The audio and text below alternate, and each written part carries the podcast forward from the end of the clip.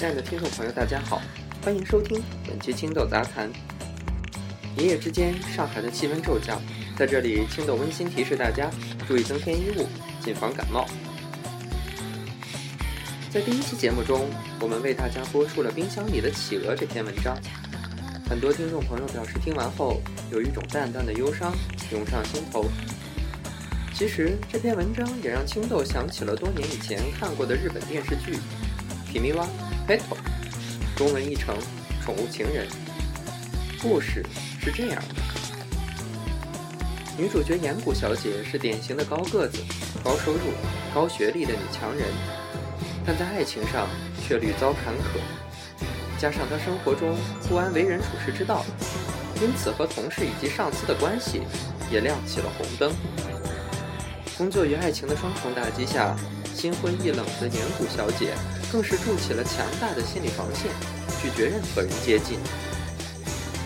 可是有一天，他偶然在家门口发现了一个纸箱，里面竟然蜷缩着一个昏睡的少年。他本着好奇把箱子拖回家里，而男孩醒了以后，便赖在岩谷小姐家里不走。空虚的岩谷小姐便提出条件说：“只有男孩答应当她的宠物。”他才可以继续住在他家里。于是，一段奇怪的情感之旅便这样开始了。介绍了这么多，那么下面就为大家播放这部戏的主题歌《Darling》。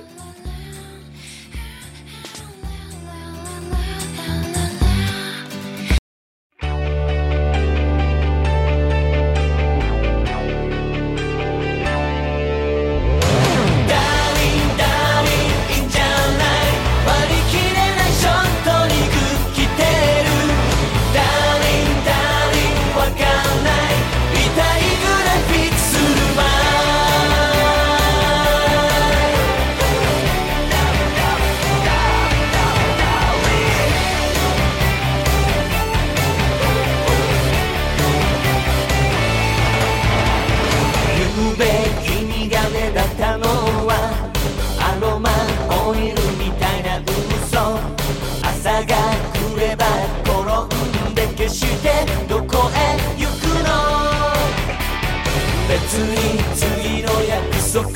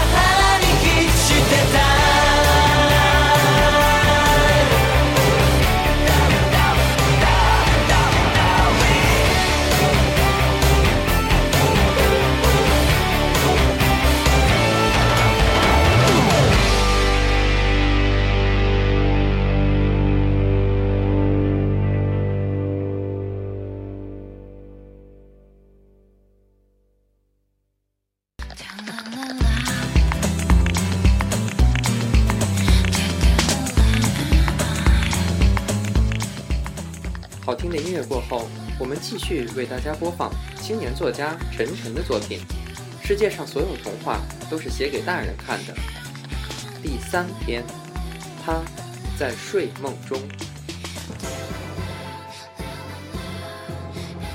梁先生是我的一个朋友，他四月的时候生了一场大病，病愈后渐渐开始失眠，从起初的一晚上勉强能睡五个小时。发展到后来的三个小时，再到一晚上只能合眼一个多小时，最后他到天亮连二十分钟都睡不踏实了。于是，就像歌里唱的那样，他在五月的早晨，终于丢失了睡眠。然而，他的这种失眠不同于其他任何人的病症，普通的失眠患者。会因为整夜无法入睡而精神萎靡、昏昏欲睡，甚至神经衰弱。然而梁先生只是单纯彻底丢失了本能的睡意而已。从五月至今，他尽管从不入睡，却也不曾感到丝毫的疲惫，没日没夜的，如同打了鸡血一般精神。就仿佛他已经完全不需要睡眠这种东西了一般。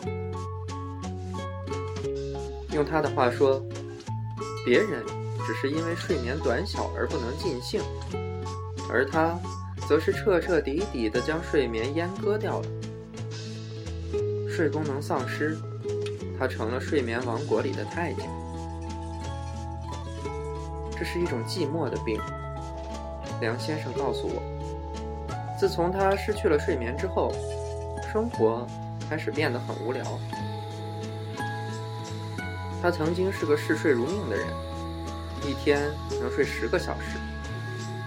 然而自从彻底失眠后，每天的这十个小时就这样赤裸裸的空余了出来，就仿佛上帝每天往你卡里多打了十万块钱一样，你都不知道该怎么去挥霍它。梁先生今年三十出头，谈过几个女朋友，最后都宣布告吹。现在一个人住在一所公寓里，在确定自己失去睡眠后，他含泪把自己卧室的床给撤了，默默把它搬到了楼下的杂物间里。这本是一张很大很软的床，他花了很多积蓄买下它。没想到现在不仅没有女人，连睡眠也没有。于是这张漂亮的床就这么成为了一个占地方的奢侈品，让他觉得痛心疾首。现在那里被换上了一张按摩椅，他每天凌晨三点到四点坐在那里，对着墙壁思考人生。我有天很好奇地问他：“现在的夜生活是怎么样的？”他说自己现在一到夜里过了十二点，就变得神经质起来，因为距离第二天早晨上班还有整整九个小时，除了在凌晨两点给自己加一顿饭之外，剩下的时间空虚到令人不能自已。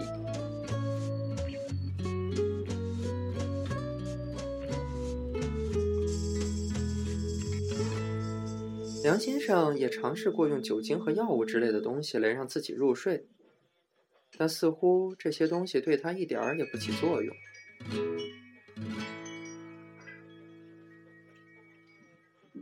多喝酒只会让他哗啦啦的吐，吃安眠药则让他觉得头疼，但睡意依然是丝毫没有的。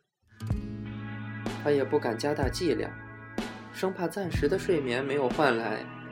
永久的睡眠就这样悄然而至了。看来梁先生渐渐由原本的失眠者，变成了一个歇斯底里的追梦人。我不免觉得有些不可理喻。我时常想，为什么他是如此强烈的渴望睡眠呢？既没有丝毫困意，身体也未曾失眠中受到什么损害。为何他还要如此迫切地去探求这几个小时完全无意识的体验呢？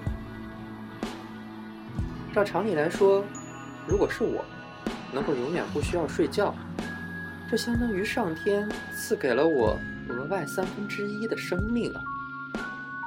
我与其浪费这宝贵的三分之一在睡觉上，不如用这些时间去更好的享受人生呢。不过，我从没问过梁先生，或许对我们而言，睡眠只是一个围城而已。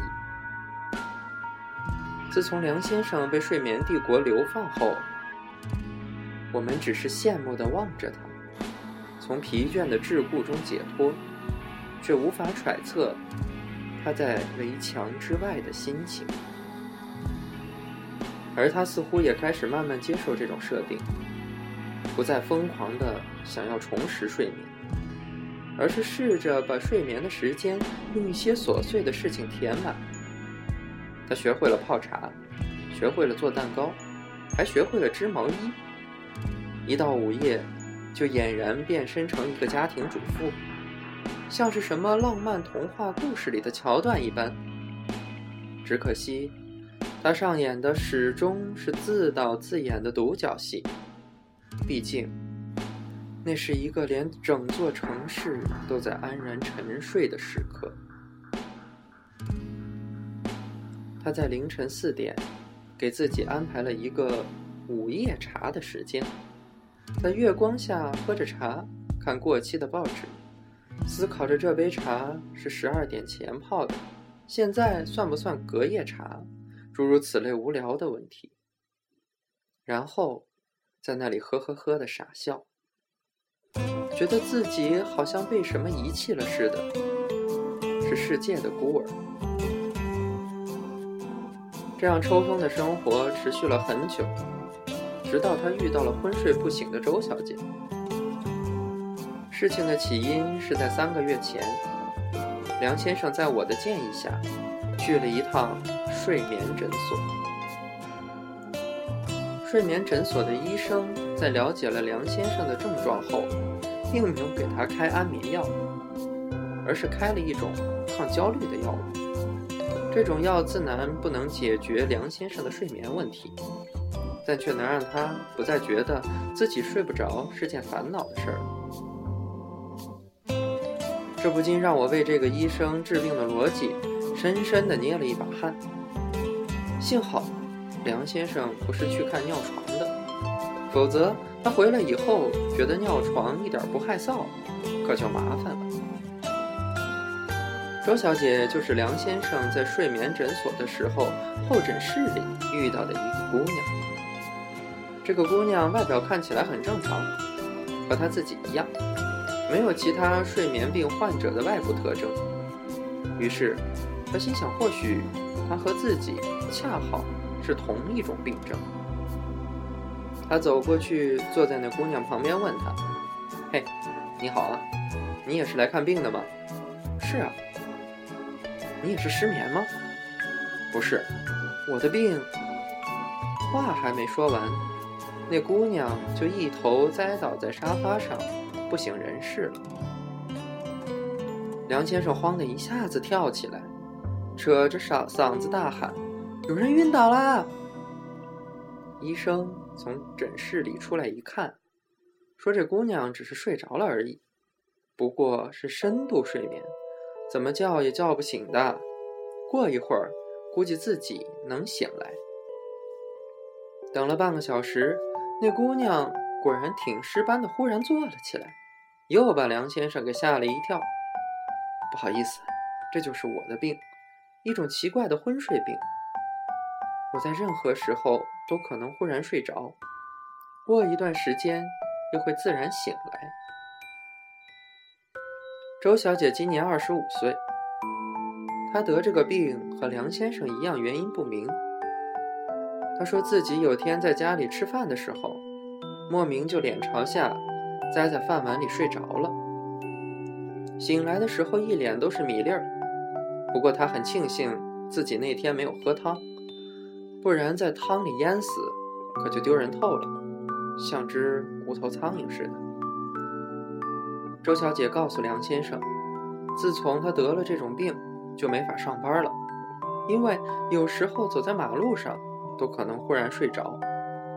另外，生活上也产生了诸多的麻烦，上个厕所、洗个澡什么的都必须有人看着，不然随时可能一头扎进马桶里。梁先生也把自己的病告诉了周小姐，她听完后露出了羡慕的眼神。我觉得像你这样其实不坏，至少生活是足够完整的，不是吗？我现在的生活完全变成了一个个零散的碎片，我对每一天已经没有了概念，因为无法预计自己什么时候会忽然睡着，醒来以后。也不知道自己究竟睡了多久。不不，其实我并没好到哪里去。正是由于我的意识一直都清醒着，每天就这样看着日出日落、天黑天明，才没有了日子的概念。任凭时间如何一分一秒的流逝，我都毫无知觉。所有的事情，我现在都只能以小时来划分，用闹钟来提醒。对我而言，生活就是一个无尽清醒着等待死亡的过程。毕竟，睡眠曾是个多好的逃避。现在没有事情，我能等睡一觉醒来再说了，不是吗？梁先生如是说道。我们俩还真是奇怪了，一个想睡却睡不着的人，和一个不想睡。却总是睡着的人，周小姐捂着嘴角笑了起来。我在想，当这个世界上一半的人在睡觉的时候，另一半人总是清醒着的。根据睡眠守恒定律，也许正是你偷走了我的睡眠，也不一定呢。梁先生调侃道。他俩就这样在候诊室里聊了一个下午，整个过程。还算是轻松愉快，除了周小姐期间又忽然睡过去两次以外，在他们各自被医生开了一些抗焦虑的药物打发走之后，周小姐忽然问起来：“梁先生有没有女朋友？”“没有，我暂时还没有这个打算。”“为什么呀？虽然睡对你来说已经没法发挥它不及物动词的作用了。”但你依然可以发挥它的及物动词的作用呀。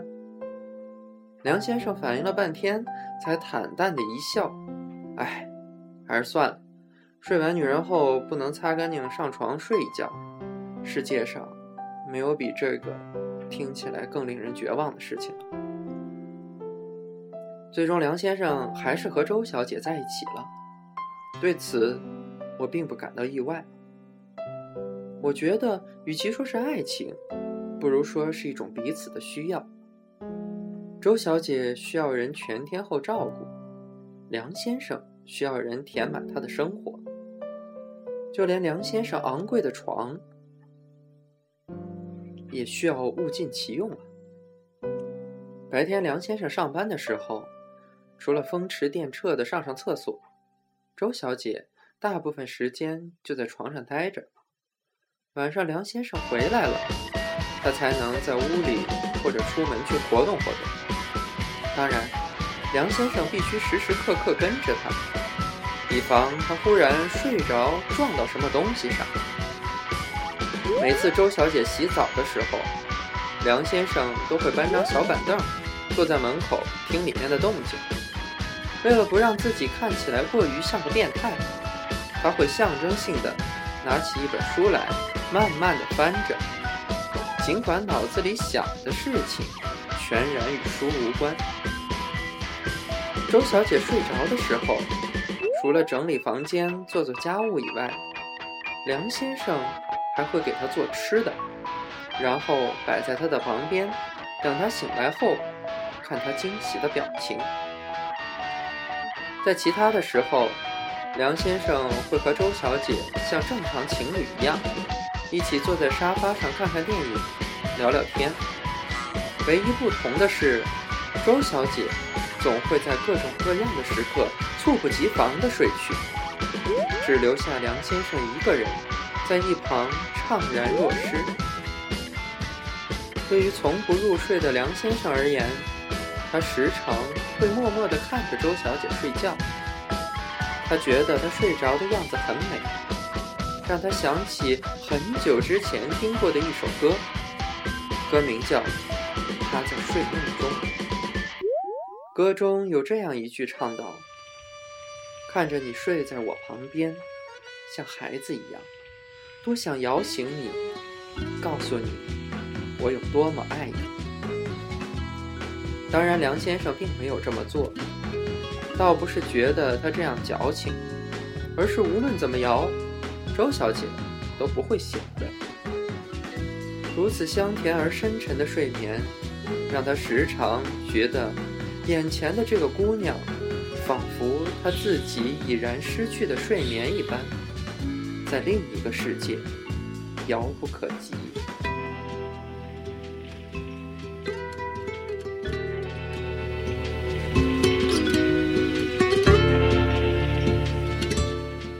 醒来后的周小姐总会第一时间寻找梁先生，就像睡醒的孩子本能地寻找母亲一般。这渐渐变成了一种依赖。周小姐时常会问梁先生：“会不会有一天醒来后再也找不到你了呢？”而对于梁先生而言，他并不觉得自己会离开他，他更加担心的是周小姐有一天。再也不会醒来，因为从自己逐渐失去的睡眠过程中，他仿佛看到了周小姐最后的归宿，那就是生活完全被睡眠填满。事实上，周小姐忽然睡去的频率的确在一天天的增加，睡眠的时间也越来越长。这让梁先生感到恐慌，却又无能为力。在周小姐昏睡不醒的深夜，梁先生又开始喝茶看报纸，就像当初独自生活时一般。只不过他都会选择坐在周小姐身旁，期待她会忽然醒来。两个人生活在一起，却又像没生活在一起。因为有着时差，时常无法同步。周小姐需要每天穿越漫漫的睡眠之门，从一个世界来到这个世界与梁先生相见。这听起来像极了一个荒诞而凄美的爱情故事。终于有一天，周小姐似乎预知到了自己的未来。他趁梁先生上班的时候留下一封信，走了。他说很感谢梁先生这段时间照顾他，但他不想再让梁先生这样一直等他醒来。否则，如果有一天他再也醒不过来了，梁先生就要这么永远的等下去。周小姐究竟是怎么独自离开的，以及她最后去了哪里，都没有人知道。或许他最终能治好他的病，回来继续和梁先生生活在一起。更或许，他像童话中的睡美人一般，在城堡中永陷入沉睡之中。只不过没有人能够吻醒他，就像冬眠的松鼠，再没有了春天。在周小姐走后很久。梁先生才和我说起他们在一起的日子。他没有悲伤的表情，就像万里无云的天空一般，但我却能从泥土中嗅到暴雨过后的味道。没有了周小姐后的梁先生，他的生活并没有多少的改变。毕竟，他不会感到疲惫，更不会感到难过失眠。对他而言，这个世界上除了吃喝拉撒，再没有什么可以失去的了。这一次，他的床没有再被搬走。他说，床的作用，并不只是睡觉和睡女人那么简单。有一张床摆在卧室里，能让他这里看起来更像是个家。在万籁俱寂的凌晨时分，梁先生除了午夜茶以外，多了一件叫做思念的事情。他对我说：“对于失去睡眠的人而言，思念是最大的敌人，因为除了睡眠，没有什么能够逃避思念。”他觉得至少周小姐的病在这个方面要完胜他，至少。人在睡着的时候不会感到心痛，还能时常梦到自己想念的人。然而他此生大概再也不会梦到周小姐了。我不知道该怎么安慰梁先生，毕竟对他而言，没有明天，只有每个小时、每一分钟，甚至每一秒钟的煎熬，永恒的清醒。让他的回忆变成一种持续的痛感。我试图去体会他的感受，但我却是能够一觉醒来，推开窗户，迎接新一天阳光的人。相比起来，他，我是足够幸运。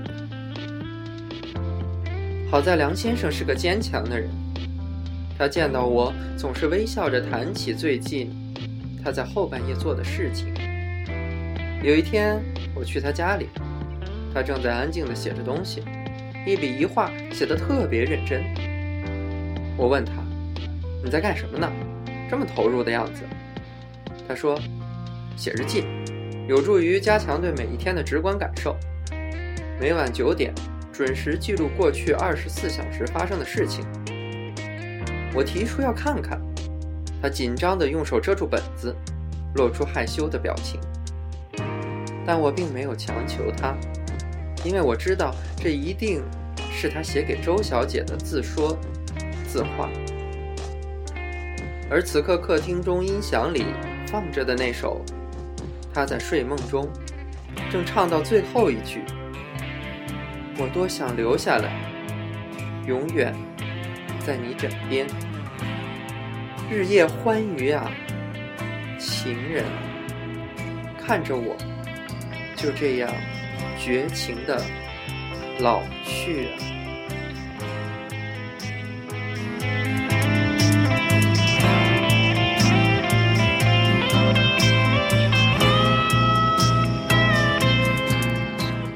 好了，本期节目就为您播放到这儿了，感谢朋友们的收听，咱们下期再见。